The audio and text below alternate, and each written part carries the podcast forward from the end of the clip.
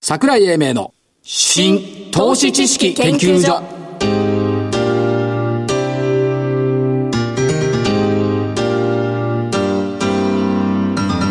この番組は NPO 法人日本 IFA 協会の協力でお送りします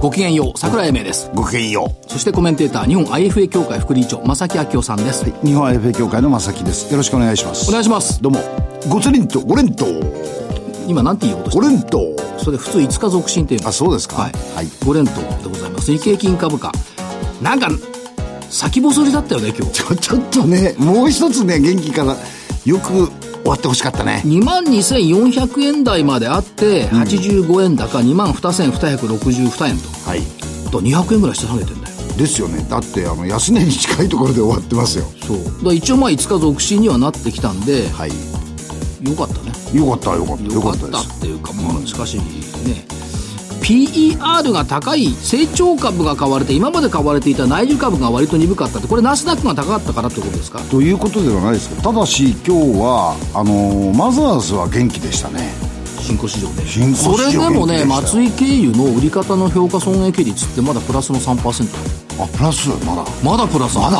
しぶといよねこの売り方もねということで買われたところを見ていくとマルピー昨日と昨日からマルピー大日本住友あ はいあとリクルート、だから任天堂が年末商戦で売れてるって言ってるスイッチはいそらクリスマス近づきゃ任天堂だよねと思うよね普通ねどうなんですよ日本もいいんですか日本はアメリカあんまいりやあれさリアルは良くなかったねコンテンツがいまいちなんだよねという気がする明らかにプレステ4のがいいような気がするんだけどという気はするんですまあ、が、それでも売れているそれからユニファミマがずっと上がってきたのが気温強と反落はい、というところが出てきておりました、逆に言えば先導役としては十分に役目を果たしているということじゃないですかまあねまあ、しかしユニ今日経平均はユニファミマ指数になってしまいましそうてついこの間までソフトバンク指数とかファーストリテイリング指数だったのにねね今ユニファミマ指数というところになってまいりました、もうちょいで月足陽線かなと思っているんですがまだちょっと超えてこない、微妙なところどうでですしょうねえ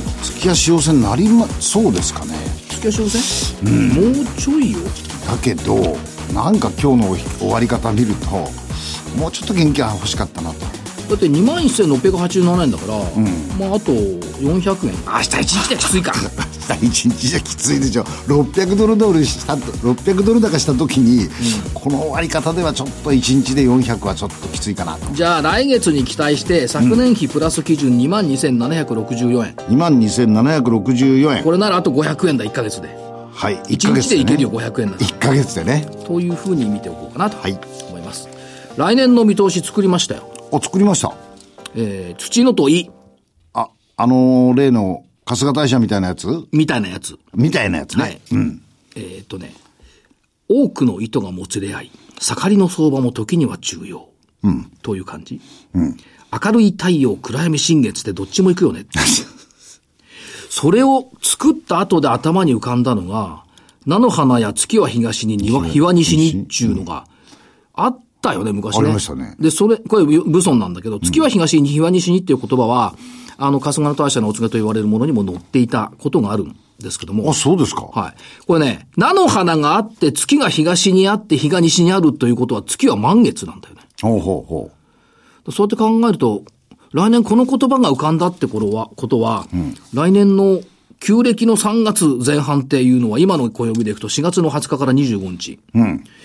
いいんじゃないういやそこまでですか何ちょっと、あのー見せていただいたら、はいなんとなく年の全般、おとなしいような気がするんですよね。そんなことないんだなあ、そうですかご存知かどうかわかりませんいや、がご、存知ないです。天社の日っつうのがあんのよ。天社。天が許してくれる日っつうの。あ、あのー赤通字書くやつ。うん、社、片社側が面の社だよねご。斜面の、はい。で、これがですね、年に3回ぐらいしかないの。ほ。そうれでね、今年はね、これ暦よ。あ暦ですよね。暦よ、天社の日ってのはね。大吉日なんだけど、この日はよよろずよしって言われて、今年は2月の1日。第吉日。うん。は日い。経平均387円高。 2月1日。 387円高。はい。 2月15日、300等円高。はい。 4月16日、56円高。うん。 9月13日、216円高。そして昨日だった。いいですね。ププラスでしょ、昨日も。とこれはいい日だと思って。また見つけたんじゃないですかそんで来年なのよ。はい。 1月27日、はい日曜日。日曜日。は2い。月の10日、はい日曜日。はい。 4月の11日、はい。木曜日。あはい。で、これ、その月は東、日は西の頃じゃん。なるほど、そうですね。 6月26日、水曜日。はい。 9月の8日日曜日。11月7日木曜日。23日土曜日。だから4月の11、6月の26、11月の7っ7。ていうのが、ちょっとこの転写日というか転写日というかね。いずれも木曜、水曜、木曜ね。木曜日が2回、水曜日が1回。そう。だから別に前半戦難聴かなっていうあれもありますけども、消費税も秋に上がってくるやに聞いておりますが、はい。どうなんだろうね。ということは、ちょっとこの日にちは覚えておいた方がいいですね。そう、これだからトイレに貼っといたらうん、転写日ね。いいというふうに思います。はい。からまあ、あの、来年、2019年ということで言うと、やっぱりイノシシ年になってきますから、ちょっとずつ盲信はい。っていうことで考えておいていいかな。外つ盲信。そうね。年の後半に盲信ですか盲信。しかしね、IMF が昨日また吠えたの。 ?IMF さん。日本は人口減によって今後40年で実質 GDP が25%減少しかねない。前から言ってることがあんまり変わんないじゃないですか。なんでここで言うんだ生産性を高める構造改革は徹底してくれ。それも前から言ってる。消費増税には需要喚起などの緩和策が必要だって当たり前だよね。日銀は金融緩和を維持すべきだ。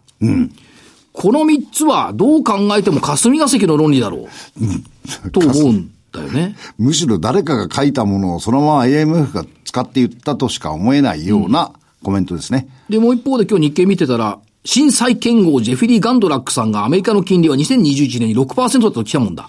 2020何年ですか1年。 ?1 年うん。おー。 2021年に6%と来たもんだかとらい。うことはそこま で景気が良くなるってことですか円安になっちゃうだから。いや、だから、だから景気も良くなるから金利が上がるってこと違でうしょ財政不安が出てきて金利が上がる。そういうことかそネガティブそっなち金利上昇。ああ。ししかし、万博が決まってよかったです良ね。かったですね、大阪。うん。これね、調べてみたの。はい。昭和37年の日経平均値って、1419円。はい。でね、昭和39年の東京オリンピックの時は1369円だから上がってないんだよね、五輪ま五輪までは。はい。で、これをみんな危惧してたわけよ。ポスト2000年、20年はどうすんだって。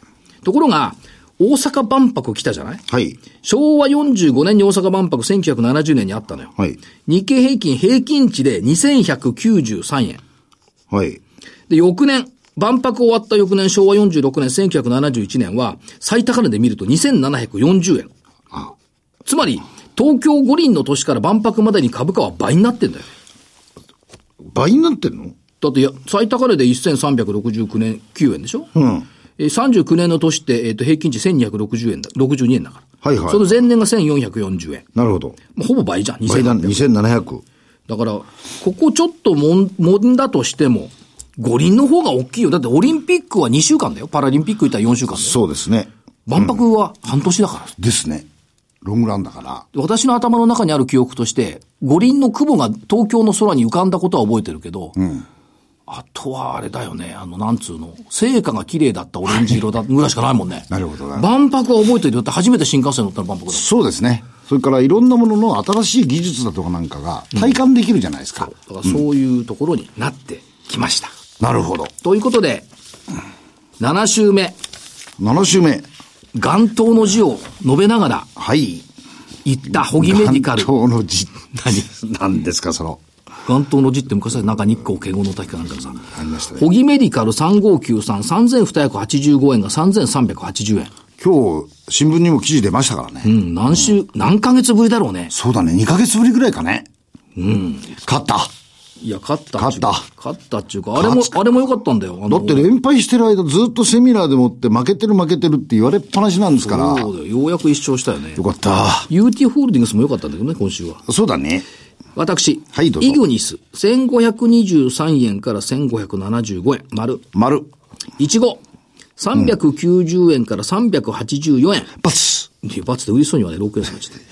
SOU、そう、6620円から6850円って、これ、どったかねで言った割にはまた来たね。ね。丸。そして 3920IBC、はい1341円から1400円。おお丸。 3勝1敗。 3勝1敗。だけど罰が1個あるから、えー、ゾウさんの勝ち。 7週間ぶりの勝ち。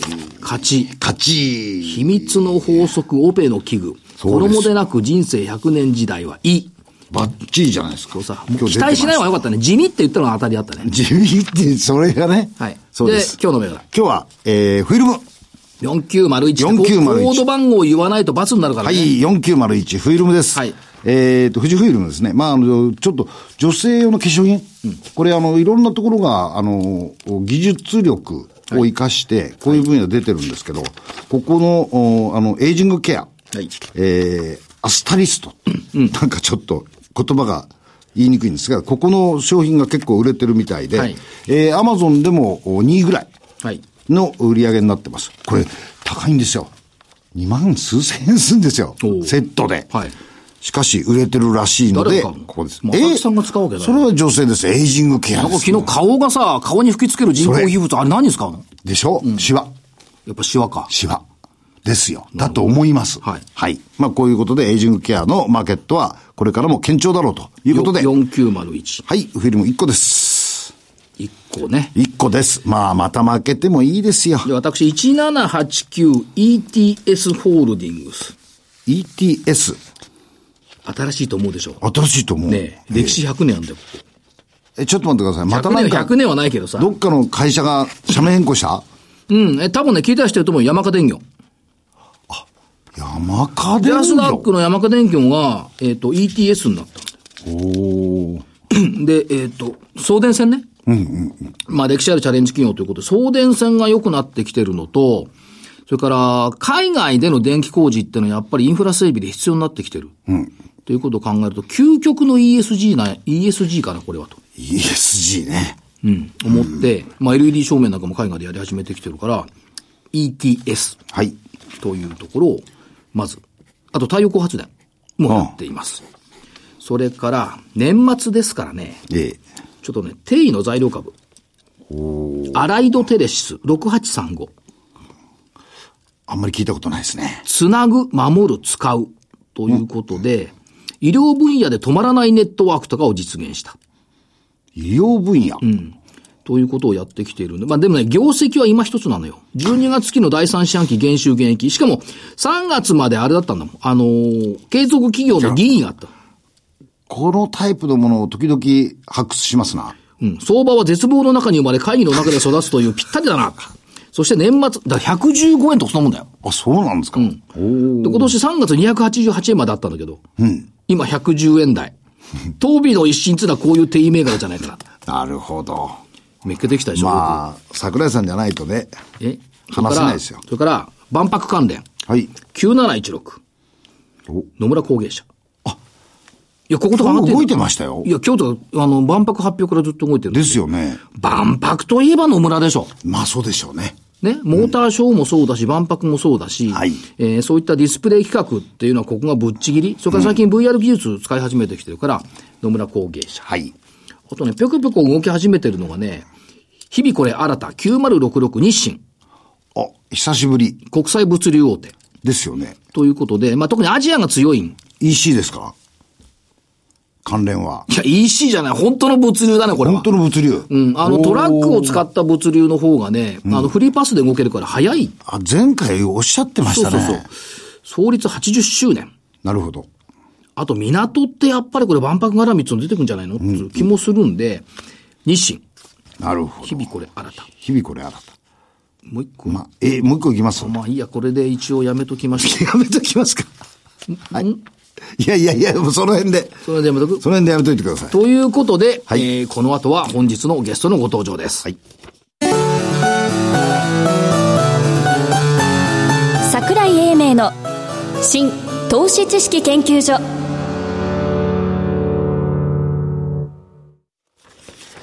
それでは本日のゲストご紹介しましょう。証券コード3920東証一部上場 IBC 株式会社代表取締役社長加藤博之社長です。加藤社長よろしくお願いします。よろしくお願いいたしよまろす。しくお願いします。ということで、先週もこの株はいいと思いましたけど。言ってま今し日たね。今日は直接来ていただきました。いろいろお話聞けていいですね。直接聞ける ってのはやっぱいいですよね。いや、き、あのーラジオ聞いておられる方もいいと思いますよ。はい。で、まあ、あの、事業の概要としては、システム情報管理性能監視ツール。はい。これが欠かせないのよね、今ね。ですよね。それから、えっ、と、IoT セキュリティはい。というところで、キーワード、ネットワークインフラを見えるようにする。はい。ここですよね。インフラが見えるようにできるっていうのは、すごいでしょこれ、IoT の中で特に必要だと思うんですよ。これは、御社は、一日というより百日の長があるように思うんですけど。はい。そうだと思います。そうそうそうですよね。いや、これね、性能監視っつうのは、100、100、1000日ぐらいつってもいいかもしれないです。そうですね。うちぐら、うちがあの、多分、性能監視っていう言葉を流行らしたんですよね。えなので、まあ、十何年前から、あの、そういう言葉を使って、はいお話しさせていただいてましたけども。だからこれ、稼働状況とか、障害発生の予兆までを監視するっていうことそうですね。ですね。はい。で、えー未然に防ぐことがやっぱり重要ですね。起きてからでは遅い。はい。だから事前に、、はいい防ぐといでう予こと。兆検知をするっていうのが、やっぱり重要かなと思うんですけどね。ですよね。はい。で、加えて、その経験を生かした分析と解析のコンサルティングを行っている。という、二つのポイントを持ったネットワークインフラを可視化している。はいこれが御社、IBC さんだ、はいっていうことなんですが、業績がね、前期、2018年9月期まで、11期連続で過去最高売上高を更新。11期ってのはこれ結構長いっすよね。まあ、おかげさまでですね。ええはいで、えー今期についても2019年9月期は、こ当たり前ですけど、12期連続の過去最高売上高の更新に挑む。はい。で、これ、えっと、2014年からの実績で見ると、年平均12%伸びてます。はい。まさきさん、はい。市場成長率がね、年平均4%なんですよ。はい。はい。これ、市場を超える伸びってのは、やっぱり努力の賜物ですかまあ、あの、コツコツ亀の歩みでやってきましたので、いやいや、そんな、そんなこともないで しょ。あんまり堅実に行きたい方なもんですから。うんはいいやいや、でもあれですよね、このセービングっていうか、その売り上げを伸ばすのも一つ、はいあのい民間企業ではですよ、だから企業であれば逆に言うと、コストセーブする、これも、はいある意味、非常に大きなそうです大ね命題ですよはいはねい。ということで、えーこれが前期でしょ。で、えー今期については、今期もだから12期連続というところを今打ち出してきておられますんで、2019年9月期もとっても楽しみというところですよね。2019年9月期も、お増収、増益、を目指す。目指す。目指す。はい。まあ来年ですからね、ちょうど。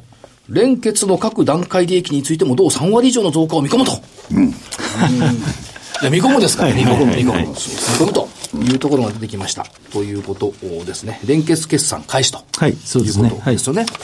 さて、そういう中で、このね、いろいろ展開がたくさん多方面に渡り始めたんで、まずはこの i チェーンはい。の、これ i チェーン保険ウォレットのバージョンアップっていうのが出てきました。はいこれはどういうことあのー、iChain という会社はですね、はいあの、まあ、インシュアテックベンチャーっていう、あの、見旗のもと動き出しまして、はいであのーそういったあのあらゆる保険の管理アプリあ、まあ、あの、あらゆる保険を管理できるようなアプリケーション、例えばあの損害保険ですとか、生命保険、ペット保険等あるんですけど、それを一元で管理できるような仕組みを、一応あの、ウォレットとしてあの、えーと発表させていただいてまして、はいでそれは一応あの、あのいろんなあの大手のえー保険会社さんなりですね、はいそういったあの保険を扱うような方々にあのご採用いただければ、まあ、あの母数も増えていきますし、そのアプリとしてのその付加価値も上がっていくかなっていう。なるほど。はいということは、終わるってって言ってましたから、はい逆に言うとお財布ですよね。そうですね、まあ、はいそこまでですから持っていけるようにしたい持なってくるように、そういうことですよね。はいうん。で、それを保険会社さんが、はいはいある意味、はい御社から、はい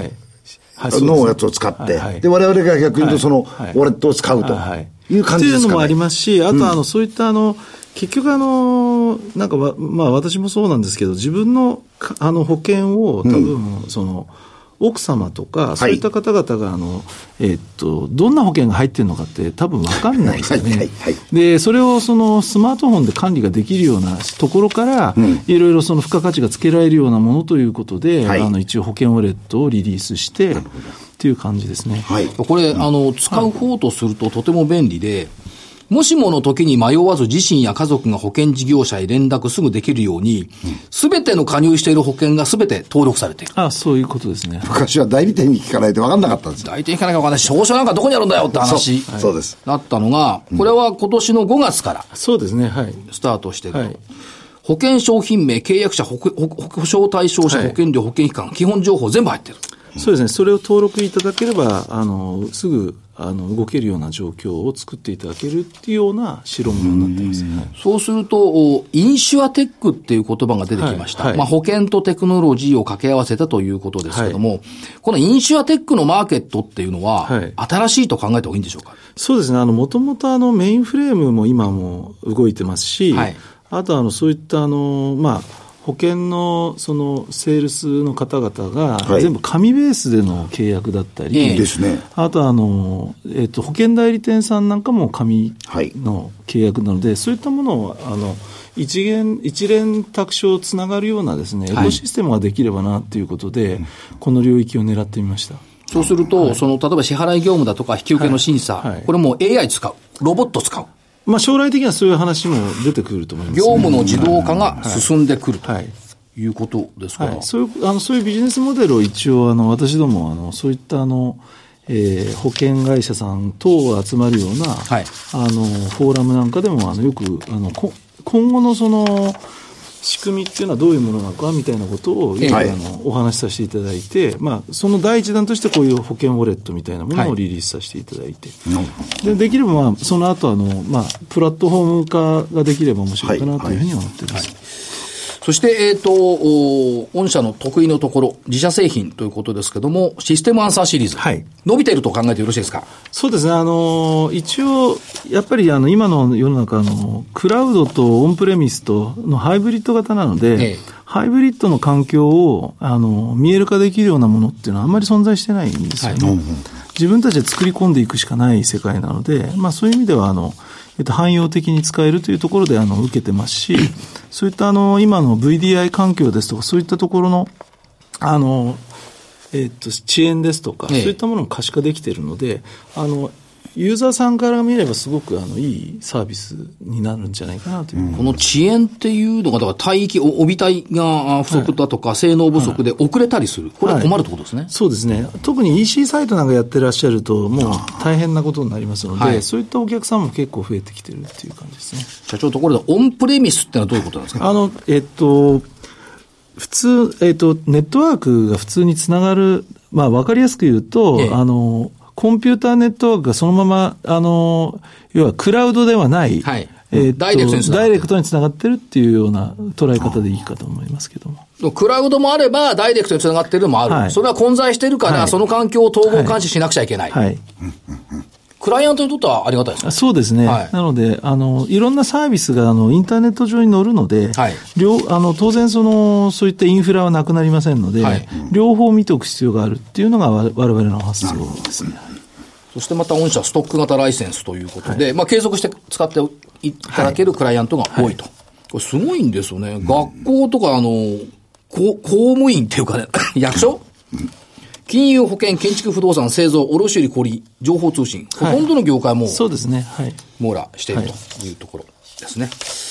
で、えーもう一つのところが、くさび。はい、これ現在の状況はいかがでございましょそうですね、あのいろいろデバイスあの、発表させていただいているところではですね、あのえっと、ヤマトシステム開発さんと IBM のブラックチェーンを使った実証実験やってますっていうはいところを発表させていただいて、あのエンドースメント等も IBM さんとヤマトシステム開発さんからいただいてるんですけども、はい一応順調にあのいろいろあの実証実験レベルはあの無事終え始めてきていまして、なのでまあ今後あのそういったあの具体的な案件が出てきて結果が出てくればまたあの次の横展開も可能になってくるんじゃないかなというふうに思っています。うこれ、くさびはそもそも、はい IoT デバイスに最適な情報セキュリティの3要素、完全性、可用性、機密性を提供する。はい。で、これブロックチェーン技術を利用している。そうですね。はい。完全性と可用性、可能の可に、あの ー用いる用いるを兼ね備えたブロックチェーン技術。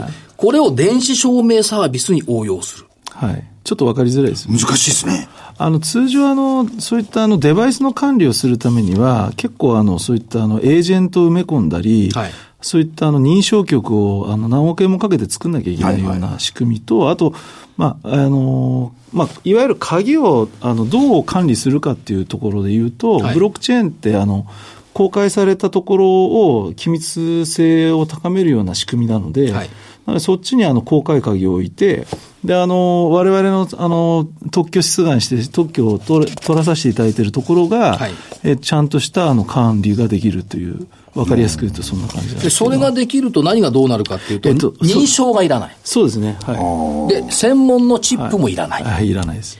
マルウェア対策もいらない。これ軽くなりますよね。そうですね。なので、そういったあのデバイスを持ってる人たちが、えっ、と、安価な状態で、セキュアな、あの、システムを運営できるっていうところがポイントかなと思います。これだから今、その世の中 IoT、IoT ってこう言ってるじゃないですか。はい IoT になったらこれガンガンいるわけですよね。そうですね、まあ、そういったあの仕組みの中で、あのものづくりをされてる方と、そういったあの IT が分かる人っていうのが、なかなかあのこの業界では融合できなかった、いまあ過去でいうと、あのまあ、交換機やってる方とあのコンピューターやってる方って別の世界だったけど、今はインターネットが普及して融合されてしまったわけなんですけど、なのでまさにあの IoT もそっちの方向になるんじゃないかということで、両方のあの分かるスペシャリストを集めて、はいそういったあの特許出願まで至ってるっていう形これ、二大中核技術、電子証明システムとデバイスプロビジョニングシステムは5月に特許を取得。そうです随ね、意はい、はい、これす、すごいつまんない質問しますけど、特許取れるとやっぱ嬉しいですよね嬉しい ですね、そもうそれがやはりあの、もう、まあ、まさにくさびを打てるわけですから、非常にいいんじゃないかなと思いますけどそうですよね。ということで、行くといろんなものが不要になってきて軽くなる。これはどんどん使ってもらおうということと、インシュアテックということですよね。はいで、えー、iChain についてはもう一回ちょっと戻りますが、はいえっ、と、人と人とを技術でつなげるというコンセプト。そうですね、あのまあ、い一応、保険とか生保さん、損保さんをターゲットに、今回、こういったあのコンセプトで会社を応援してますけども、はいやはりあの結局、まあ、IT のテクノロジーって、そういった意味では人をつないでいったり、はいはい。まあ、全てをつなぐっていうとイメージがありますので、ええそこにフォーカスした名前に変えたっていう形チェーンという言葉にそれが込められている。そうですね、あとは、はい、そうですね。ですねはいそして、インシュアテックということでいくと、その iChain は、えっ、と、今期から連結子会社そう化ですね。はいしました。はい今期連結決算。連結決算。で、ここがいいんですよ。今後も他社に先駆け、インシュアテックにフォーカスした積極的な事業推進を予定している。予定ですよ。予定ですよ予定ですよ。社長の頭の中にいろいろと アイデアが隠れてるということで、予定しているということですね。それから、えーっと、これは何なんでしょうえーっと、次世代 MSP サービス、サムズ。はい。これはあの、まあ、従来のあの、そういったあのマネジメントサービスを、あの、行うんですけども、あの、クラウドでのそのサービスがだいぶ普及しておりますので、はいそういうクラウド上にの乗せて、そういったあの、えあのマネジメントサービスをやるような、動きも必要ですし、あの、月決めで、ワンストップで、あの、サポートしてほしいという要望が非常に多いので、はいサムズというサービスを、あの、始めまして、なので、まあクラウド基盤に乗せたり、まあ、オンプレミスの世界で動いたりっていうようなことで、えっと、スタートしております。これがね、すごいと思うんですよね。24時間365日あ65日体制で即時対応。はい。かつ、障害復旧支援。レポート作成まで代行する。はい。だから何がどうなってるのか、あとそれがどうな、あの、全体を俯瞰できるような、まあ、我々のノウハウを、はいまあ、踏襲して、そういったあの月決めのサービスで展開できればということで、お客様に優しいサービスとしてちょっと立ち上げました。もともとあったものをはいはい、この形として、サービス化したサービス化して、そういうことでですそねれをお提供していくという。はい。ということですから、どんどんどんどん拡大をしてきているなというイメージがとても深いんですが、はいクラウドコンピューティングエクスポはい。に、これ10月でしたっけそうです、そうです。はい。出展されました、はいということですが、これどんな感じでしたかこれはあの非常にあの好評を得ておりまして、はいあのまあ、今回あの、ちまあ、サムズのあの発表も含めて、はいあとあの、そういうセキュリティ周りの、あの、ソリューションっていうところにもフォーカスして、あの、うちの全体俯瞰ができるような仕組みと、はいそういったセキュリティを、あの、前面に出した、あの、賞として、まあ、展示させていただいたんですけど、おーなので逆に言うと、そういったあの、あの、セキュリティにフォーカスするんではなくて、ええインフラ全体からセキュリティまでっていうところをキーワードに、あの、ご、あの、ご説明なりはをいさせていただいたところ、非常に好評だったっていう。これ結構大きいブースですよね。そうですね、比較的あの、クラウドエキスポと、あと、まあ、インタラップっていう、あの、まあ、明るいメッセージであるはいイベントには毎年出てまして、うんうんあの、結構あの、そういう意味では、あの、いいあの宣伝の場にはなっております。なるほど。クラウド運用の課題解決っていうでっかい字がね、はい。並んでるんですでもこれ、こういうイベントに出ると、はい結構、こう言っちゃなんですけど、あの、商談にまで行くっていうことあって結構あり長ますいでしょありますかかり、つながりますよね。つながります、つながります。はいで、これが秋でしょで、はい次は1月。あそうです今ね度は冬。はいはい冬。冬大阪府のインテックス大阪での第3回関西 IoTM2M に出展。はい。ということですね。はい。この社長陣頭に立って、幕張もこれ写真に載ってますけど、はい。いえいえ大阪もそんな感じですかそうですね、はい。まあ、ななかなかあの関西に行く機会がないので、はいまあ、年1回あの、そういったあのイベントには参加したいなというふうに思いまして、なるほど、はいそういった意味では、どんどんどんどんいろんな告知もし始めてきてるはっいていうところがありますけど、今後、社長、グループ経営、連結になってきました、はいグループ経営という意味で重視していきたいっていうのは、どんなポイントになりますでしょうか。そうですね、あのやはりあのどこの、まあ、IHM 含めてなんですけど、ちゃんとあの成長戦略および中期計画を立てた上ではい展開していきたいなはいというふうに思ってまして、あとそういったあのマーケットを見てですね、ええあの市場を作っていければなというふうに思ってますので、あのそういう意味では、まあ、今回あの、そういうインシアテックベンチャーと、あとそういったくさびというあの新しいその IoT セキュリティの領域に対して、あの一応、ある程度形ができてきたかなというところで、あの成長戦略の中の一環としてはやりたいし、あとはそういったクラウドが普及することによっえて、えそういったあのクラウド基盤上のサービスみたいなことも必要になりますので、そこでサムズというものを立ち上げていってますので、まあ、これもあの、まあ、あの株主の皆さん、温かく見守っていただくとありがたいなっていうふうに思っております。で、まあ、冒頭でお話をしました、性能監視のリーディングカンパニー、はい、これはもう誰もが認めると。で、えー次世代の成長ステージとしては IT サービスはいという言葉が出てきました。はいということですから、えー性能監視はもうずっとリーディングカンパニーで居続ける。はいで、えーオンして IT サービスという考えでよ,、はいろしいでしょうか、はいでそう考えていくと、このね、時間軸で見ると、1期から6期までが創世期、はい。 7期から10期が啓蒙期とこうある。はい、はい。 11期から13期は成長期とあるんですよ。はい。で、14期以降っていうのは、つまり、えっ、と、2015年以降かな。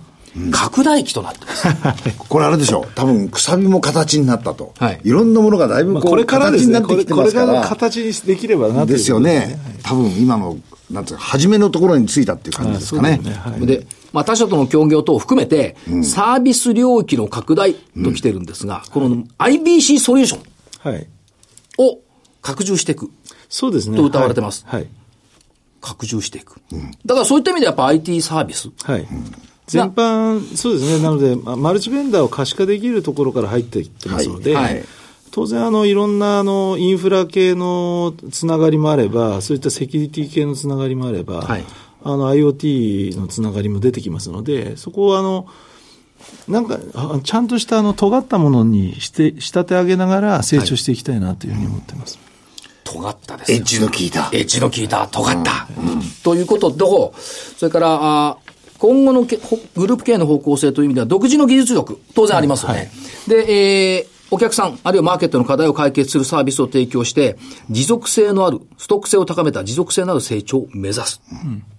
ここはいいんです。はいこの先がね、この先尖ってるのよ。おコアテクノロジーで、競争、共に創造するはい。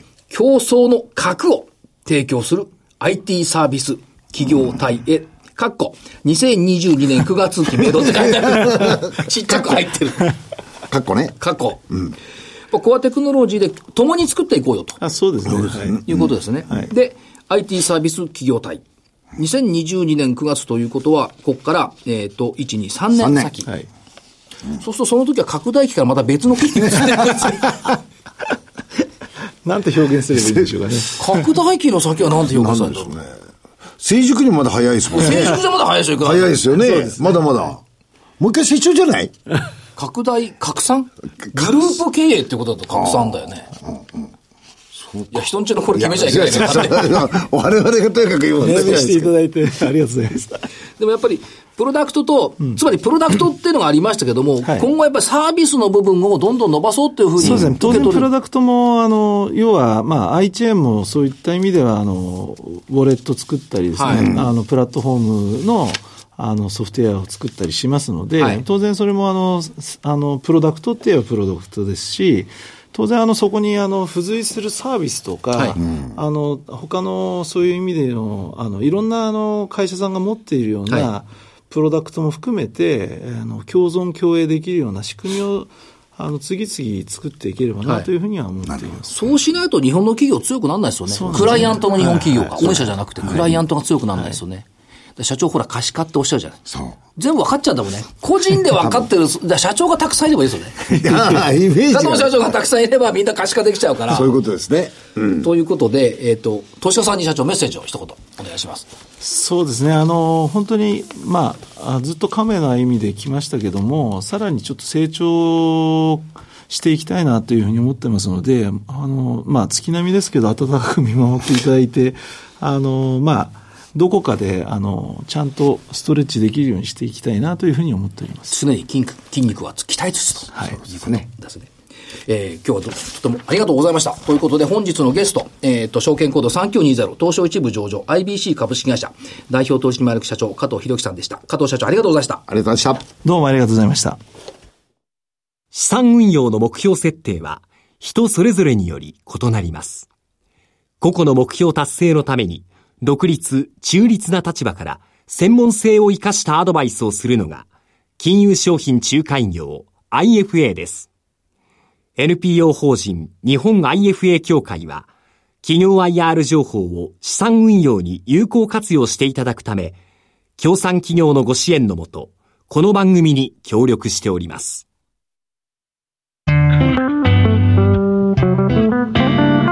桜井英明の新投資知識研究所